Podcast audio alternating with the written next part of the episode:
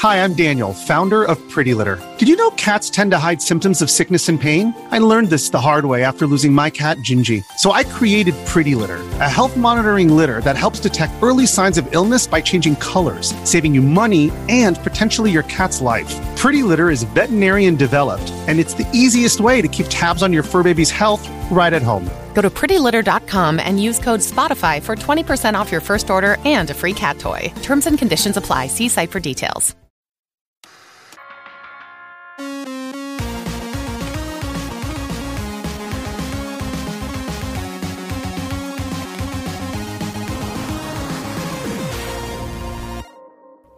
Hey, everybody, welcome to this week's podcast. I am super excited for this weekend at PAX. I have a panel that I'm doing with Retronauts, which is Saturday at 7 p.m. in the Bumblebee Theater. And I'll be there from Friday at noon till about Sunday at noon.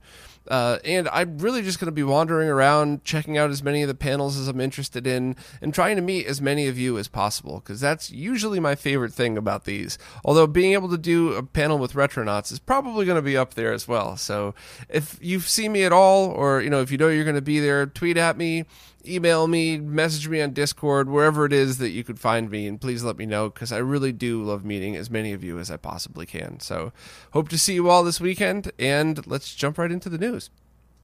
First up, a new video was just posted from Displaced Gamers called Intro to Chroma. And I'm a giant fan of this channel, and I think this video highlights exactly why. It's very technical, but it's presented in a way with really great visual uh, visual cues that I think most people with just the desire to learn would be able to follow it and understand. So even if you go in as a beginner, and even if you have to watch it twice or something, I, I really do think that the Displaced Gamers videos are kind of videos for everybody that wants nerd knowledge but doesn't really know where to go to get started, um, and even intermediate stuff. I love the way they present it, and even some of the oscilloscope stuff they showed with 100% color bars talked exactly about what Steve has been teaching us for years, but with a really, really good visual cue that I never thought to put in any of my videos. So kudos, Displaced Gamers. well done. Uh, so I would recommend that you start with Intro to Luma first and then watch this if you're a beginner to kind of get an idea of how these signals are generated. Um, but it really does uh, help grasp why some of the devices we own are the way they are. So, why do we have RGB to component converters? Why won't it just work with everything? And how does component video generate video without a fourth line but not lose any quality? And I think this video is a really great example of all of that. So, uh, please give it a watch if you're into this stuff and definitely check out their other videos as well. And I will warn you, this could turn into a binge watch. There's an excellent chance if you're a nerd like me, you'll start watching these and blink an eye, and then hours will have gone by. a pop up book was just released that highlights the body sensation Sega arcade games. And those were the arcade games that you had to use your whole body in. So like the the hang on game that you would sit on or sit in Afterburner and be able to move around. And the fullest of games is Hang On, Space Harrier, Outrun, Afterburner, Thunderblade, and Power Drift. And this book is a history of each of those games, uh, even with some contributions from Yu Suzuki, the person who was on the teams of all of these arcade games and each game has its own pop up. So when you get to that part of the book, you open it up, and the arcade machine itself unfolds in front of you in the book. Um, I got to admit, I bought one of these things. I have no idea what the quality is going to be. The quality seems fine, but um, I just I think it's really cool, and it's also going to take up a lot less space than trying to collect all of those arcade machines. But these are ones that struck a chord with many of us growing up, um, especially Afterburner for me because I always wanted to be a fighter pilot. I loved the F-14 Tomcat, and the thought of me getting into a machine, moving the stick left, and the machine rotates left or back or forward. Like that was the coolest thing in the world as a kid, and there was no way that game, to me personally, could have ever been as good on any home port. Outrun was the opposite for me. While I discovered it and, and loved it and loved that you got to use a wheel and a shifter and a gas pedal just like a real car. I was young when that you know when I first discovered that one. Um, I still loved the home ports of Outrun. I played it on any console that it was released on that I owned, and I you know that's a game that to me personally was good on both the arcade and at home. So for me, these body sensation games, which I don't know if that was the true name for it, that's how they're referring to it in the book uh, those really did bring an entirely different level to gaming, and it's especially important for any kids that played it. So I, I really enjoy books like this. I love Evan Amos's book. I still have that one. Uh, right in my coffee table the game console because that you know when people come over a lot of people flip through it and just really admire the the really wonderful work of Evan and I think this one's going to go right next to it. And as long as it's decent quality, I think a pretty cool thing would be people coming over and uh, either reminiscing about those arcade machines or not even realizing those ever existed and be able to experience them in 3D, but in a book popping up. I don't know. I just thought it was really neat, and I hope the quality is even half as good as they make it seem online. And uh, if there's anything notable about it, I'll repost once mine arrives. It's from the UK, coming from the UK, so not sure how long it'll take to get here, but I just wanted to share it for everybody because both because it's kind of a cool novelty and because I know those games, at least one of those games, probably meant a lot to somebody who was the age that you would have been if you were young when those games were still in arcades. So, you know, I, I certainly wasn't going to an arcade when Outrun came out, but by the time I was 10 years old and I saw it, that was, you know, that was an experience for me. So just figured I'd want to let everybody know.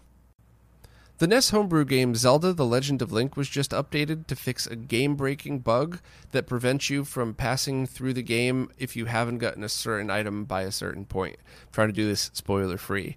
Um, the developer, who goes by the online name Infidelity, posted this with a description of it, and Smoke Monster was nice enough to update on romhacking.net.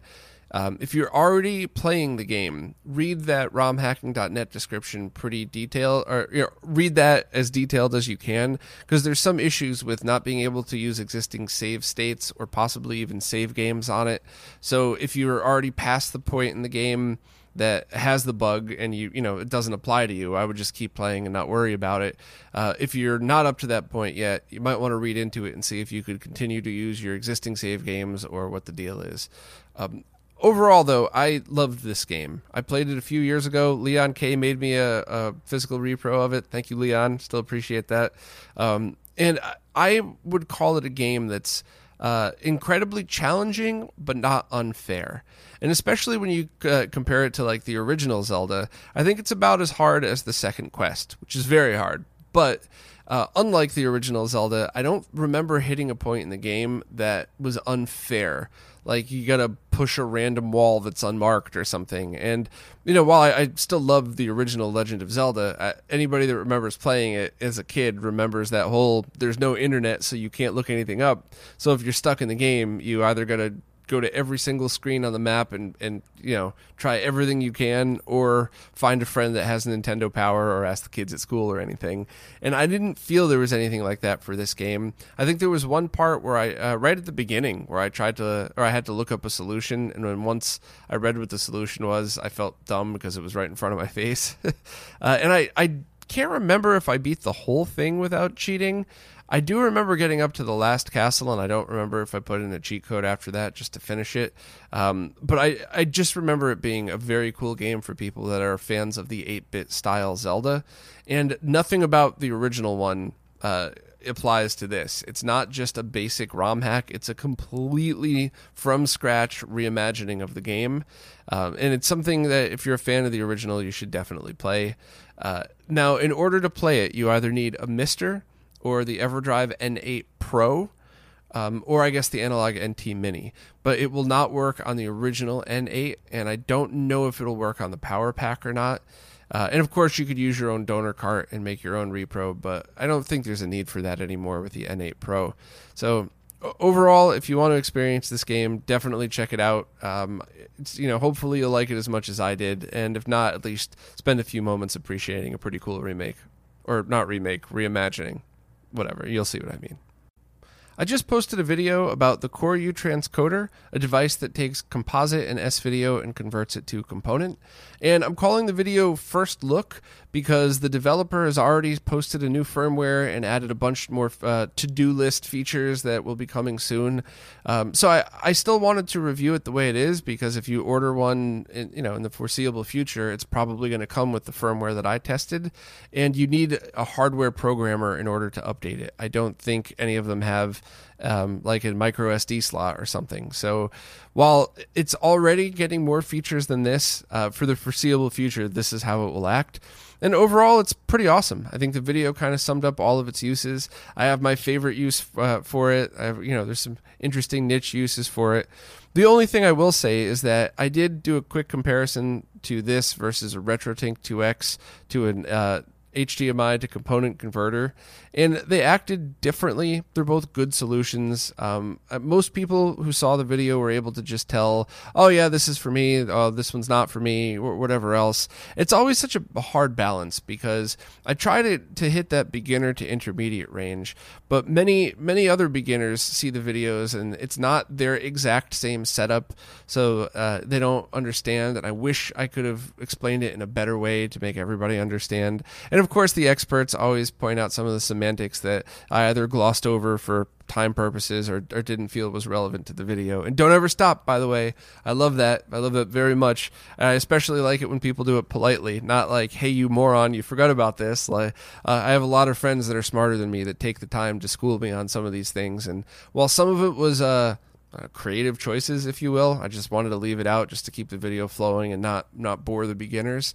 Sometimes I do genuinely make mistakes, and I, I love learning from them and not making them again. So thank you to everybody who gives hard feedback on these things. I do really really enjoy it. So um, if the if you're at all interested in this or just want to see a video with a bunch of fancy shots in it, please check it out. And I should have an updated video soon or a follow up video on more tweaking that you could do if you already own a RetroTink and you want to interface it through the OSSC for something like the S video example I give in this video.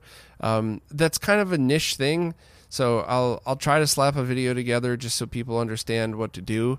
But uh, I kind of glossed over it because this was about the Koryuu. This wasn't about the RetroTink. Respect to both products, of course. Uh, I just didn't want to drone on and, and confuse people that were here just to learn about this one solution. So I'll um, I'll get to it as soon as I can. And as far as this video goes, I hope you like it. The team that's making Streets of Rage 4 has just confirmed a few new updates. First, there's a new character named Floyd. Uh, also, two players can play online co op, but four players can play together locally, which is pretty cool and they confirmed that they're aiming for a spring 2020 release on the Switch, PS4, Xbox One, and PC. Uh, and there's a bunch more very cool details that Ray added to the post about um, things like a backstory for Floyd and more details about the game and the co-op modes. So if you're, um, you know, if you're interested in this game, definitely check out the post. And in all honesty, I'd love to see games that uh, games that are great examples of an awesome genre being brought back like this because it's not just a nostalgia grab. I mean, this obviously, you know, anybody that loved Streets of Rage is going to look into this, but I think it's more important that people highlight the good style games. And, you know, we've gotten a couple of really awesome Metroidvanias the past few years, whereas there was a chunk of time where we got none pretty much. And I just hope that game developers start to realize that you know, maybe there isn't such a thing as modern and retro games. Maybe there's just styles of games that people love, and you should stick to making, you know, if you like a style of game, you don't have to call it a retro game. You could just make a very cool beat 'em up. But just my opinion. Please check out Ray's post if you're interested. The company Brook has just released a firmware update to their PS3 and PS4 controller to Genesis or PC Engine controller adapter, and this allows you to take advantage of all six buttons for both. So if you want to play yourself some Eternal Champions or some Street Fighter on the PC Engine using a PlayStation 3 or 4 controller, now you can. It's a free firmware update, so if you already own one of these, it seems like a, a no brainer to update. And if you don't already own one, they're about $40, but I've I've met a lot of players over the years who are uh, pro level gamers is the best way to describe them that grew up on a PlayStation controller and that's all they want to use whether it's on an arcade tournament modern games whatever else. So I completely understand why people would want this specific adapter and while I haven't personally tested it um, some reputable sources say that they're extremely low lag. So this is something that you could use uh, you could most likely use in a, a professional environment now I, this is all hearsay and speculation so uh, I will I would love to test one for lag at one point just to absolutely verify. But the general consensus so far is the Brook products have been pretty solid. So uh, if I'm wrong, please correct me in the comments. But I think it's something that you could rely on for a pretty good experience. And also, I would like to welcome Jay. Uh, this is his first post on Retro RGB, so thank you very much, Jay. And if anybody else is interested in posting, you know, it's our writers are always open for more. It's um, you know, you don't have to commit to doing a set amount of work. You could do one post a year. If it's just something like this that you happen to catch it before everybody else and you want to throw it on there, absolutely awesome. So please contact me one way or another, or I guess just even in the comments if you'd like to be one of the writers um, at any level. You know, one post a year, one post a week, whatever, doesn't matter. We welcome all contributions. So uh, thanks to Jay, and check out the Brook Converter if you're interested. Krikzz has just released the Game Gear EverDrive X7, which is a more enhanced version of the original Game Gear EverDrive, and it's available for sale right now on everdrive.me. I purchased one and it came to about $135 after shipping. So expect about that depending on where you are and how much shipping might cost. And it just comes with the EverDrive itself and a Game Gear style case. So it looks pretty pro to be honest with you. Um, the advantages and upgrades over the original include a bunch of stuff uh, like save states, in-game menus, and instant loading.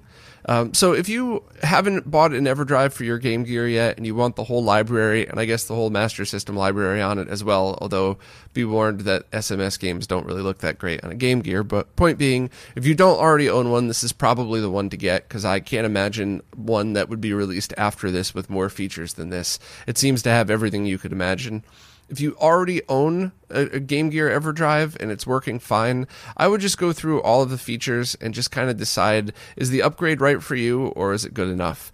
Um, it's really a case by case basis. There isn't one thing that I could say to steer you either way. I would just take a look at it yourself. And the only thing to note is uh, I believe the entire Game Gear and SMS library, including extras and all the fun stuff you see in the EverDrive packs, is about one and a half gigs. But the cheapest micro SD cards out there these days are 16 gigs. Anything smaller than that is more expensive because they're not made in as much quantity.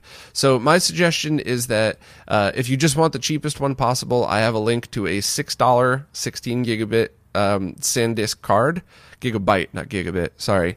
Uh, and the only difference between that and the faster one is how long it takes for the ROMs to move from your computer to the memory card. When you're talking about tiny files like Game Gear and SMS ROMs, in a cartridge like this, I don't think uh, SD card speed matters at all. I think it's going to load so quickly it just doesn't matter. But if you're impatient like me and you don't want to sit there and wait for a slower card, you can upgrade to the the SanDisk Extremes, and the smallest one available for that is 32 gigabytes, and it's about ten dollars. So you know it's about twice the price, but we're still talking ten dollars. So you know, if you it's, it's a total waste of space. I completely agree on that part. But if you like to be able to just unzip your files and have it go pretty quickly to an SD card, maybe spend the extra five bucks on the on the extreme version. Um, for me personally, I don't change my Game Gear lineup that often, so I just got the cheaper one. And um, I guess I'll give it a test when it comes in. I don't know if it's going to require a video uh, I'm sure you know I'd, I'd, welcome any other YouTuber that just enjoys making videos to make a comparison. And if you make one, reach out and I'll post about it. But um, unless there's something technically different that people need to know about, if it really is just some in-game menus and a speed difference, I have a feeling this post is enough of a description for most people to get the idea. And I probably wouldn't do a video. But if you're going to do a video on it, let me know and I'll I'll happily. Unfortunately, this is two weeks in a row that I have to end the podcast on a bit of a bummer, but there's some information that I definitely have to get out there, and I probably should have addressed this over a year ago, but I think now is relevant because of, well, you'll find out in a second. But I'm going to skip to the end, spit it out, and then if you already know the truth about the story, just close the podcast. There's nothing after this. If you don't know the story or if you don't know the truth, it's probably worth sitting through and being bored by it just so that you could skip all of the misinformation that's out there. So just to skip to the end, the company Badass Consoles is apparently trying to sell products again, even though they still haven't refunded everybody who tried to pre order their plug and play GC video device, and there still is no plug and play GC video device, which is really insulting to everybody. It's a slap in the face to me because I, I stood by him when it seemed like he was trying to do the right thing, and I just wanted to warn everybody like, you know, I, I don't know if I would be comfortable giving my money to somebody that has been already had a history of doing this. And the people that reached out to me and said they bought some of the things from him recently said it wasn't an easy experience either. So um, I'd like to explain why I just said something so harsh and uh, and mean to somebody else in the retro gaming world. So if you already know the story, whatever. Uh, but that's relevant today because he's still trying to sell stuff. And this is also relevant today because there's a completely separate company that was involved in a pre-order that everybody gets screwed out of money. And members of that company are now starting to open another pre-order for something else. And i don't have any personal involvement in that. So i just want the short short version to be a warning to people that please double check if you're going to do any kind of pre-orders. Maybe just take the time to google somebody. It's my opinion that in the retro gaming world if you just want to give somebody the benefit of the doubt and do the pre-order nine times out of ten there are zero issues whatsoever maybe a little delay or something but it's it's really rare that there's serious issues like people lose their money and when it does happen more often than not it's things out of people's control. It's not, you know, it's not a, a giant scam or anything like that. So I guess just, you know, Google when you could. And uh, unfortunately, now I'm going to have to explain why I just said all those things. So I'm going to just run through the story real quick and then kind of come back to everything. But years ago, I think four years ago now, three years ago, something like that, uh, Badass Consoles announced a GameCube HDMI solution that was based off the GC Video project that Ingo Korb open sourced to everybody. And at that time, years ago, Michael was the only one who was trying to do some kind of manufactured production solution. So everybody got pretty excited. Like a year after he um, after he announced it, he opened pre-orders on it, and then about six months later, uh, you know, the pre-orders were closed. I think at that time, he changed what the product was. So I actually, at the time, totally understood and agreed with his reasonings for changing the product from an internal to an external solution. But it still was a little awkward that people really, there were people bought something and now they don't get the thing that they bought. So at that time, he said, if you don't, you know, if what you really wanted was the internal, contact me and I'll give you a refund. From what I remember, most people at that time did get their refund. And, uh, you know, some of it was probably harder than others because he has a reputation for being bad at communicating but you know that it seemed okay and he said all right everybody else just stick around for the plug and play solution and there were a lot of people that were really excited about that so then about a year goes by with terrible communication, not keeping anybody in the loop of the product uh, or of the project.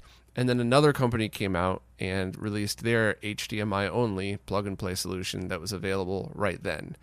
And it got weird. He came back on the podcast and, and came up with his explanations and told people that if they wanted their refunds, just contact him. But, you know, maybe wait because this is the only dual outputting project that's, that's going to be released and at that time, there were still reports of him being bad at communicating, and some people were getting their refunds and some people weren't. Um, so I asked people after that interview, like, hey, did, did you actually get your refund? And at that time, specifically at this time, a, a bunch of people did message me either privately or, you know, they tweeted at me with their personal info blacked out and said, yes, I did get a refund. It was kind of a pain, but I got it. So it's frustrating. It's annoying. You know, it was it was kind of hurtful to me at this point because I, I stood by him and I, I did believe there was a real product. But then a year after that, the same company released a dual plug and play device, rendering his completely useless, and he kind of just dropped off the face of the planet. And it so in hindsight in all of this stuff, you know, I stood by him and I defended him because I stand by and defend everybody who's trying their best to make something. And these were real products. I think many people who have heard the story don't seem to understand that throughout the course of this, I have a working internal HDMI solution sitting right there, and I also have a working dual plug and play solution that would have been factory finish other than the uh, 3D printed case. The board inside was supposedly done and they all worked fine. There was a few little things to iron out, but nothing that couldn't have been done in a reasonable period of time. So I genuinely believe that this started out as a, a, real project, and there's proof throughout all of this that it was a real product, uh, that it did exist, and it seems that the problem ended up in manufacturing and just feature creep, I guess. So it kind of stinks because there's other pro- there's other pre-order stuff out there that kind of I mean, I don't have any proof, but there's at least one in particular that kind of makes me think there was never actually a product. He took people's money and did the whole fake it till you make it thing and then dipped with everybody's money. And that's a different company, a different thing. I, that's not the case in this situation. But uh, then Michael kind of made everything worse because then he was venting to friends and said some pretty horrible stuff. And I think all of us are probably guilty of that at some point. I know personally, I've been hanging out with a friend and I just completely unloaded about something I was upset about and just said things that I, I didn't mean at all. I just wanted to get it off my chest. But like, privately in my living room over a beer where no one can hear but me and my friend who knows that I'm just venting and don't mean it. Whereas he did the same things in a public forum, whether I don't remember if it was Twitch or Discord or whatever else. So while I understand the venting part, the bottom line is he ended up saying a lot of lies about a lot of good people just because I think he was just blowing off steam. So that was pretty much one of the last things anybody ever heard from him on this you know, he he vented, said some awful stuff, and then disappeared and never made any public announcement. And that's kind of why I never made any response to this at all because I just promoted him the same way I promote everybody else in the retro gaming world. And when he dropped off the planet, I didn't realize there was anything left to say because I didn't have any answers at all. And in hindsight, I probably should have just taken the time to do exactly what I'm doing right now and just say, hey, here's what I know. Here's a reminder of what really happened. And here's where I think we're at now. And I don't know what to do at this point. So I probably should have just uh, taken some accountability for at least being somebody that promoted this person, but then you know the person disappears. And I, I definitely apologize for that but i also didn't have any direct involvement. This isn't my company. This isn't my product and they are real products. So it's not like i was just like theranos just going off of the word that it works. Like they're working products that i just don't know what the heck happened. And i think lack of communication was the the problem that really made everything even worse. And don't get me wrong i like i feel so bad for everybody that lost their money and I don't know about any of you, but for me personally, I've had times in my life where losing about a hundred bucks would have sucked, but you know, wasn't going to ruin my, my month. And I've had plenty of other times in my life where losing a hundred bucks would have hit real hard. So I completely sympathize with the money end, and I feel bad that I had any involvement in promotion to something that didn't work out.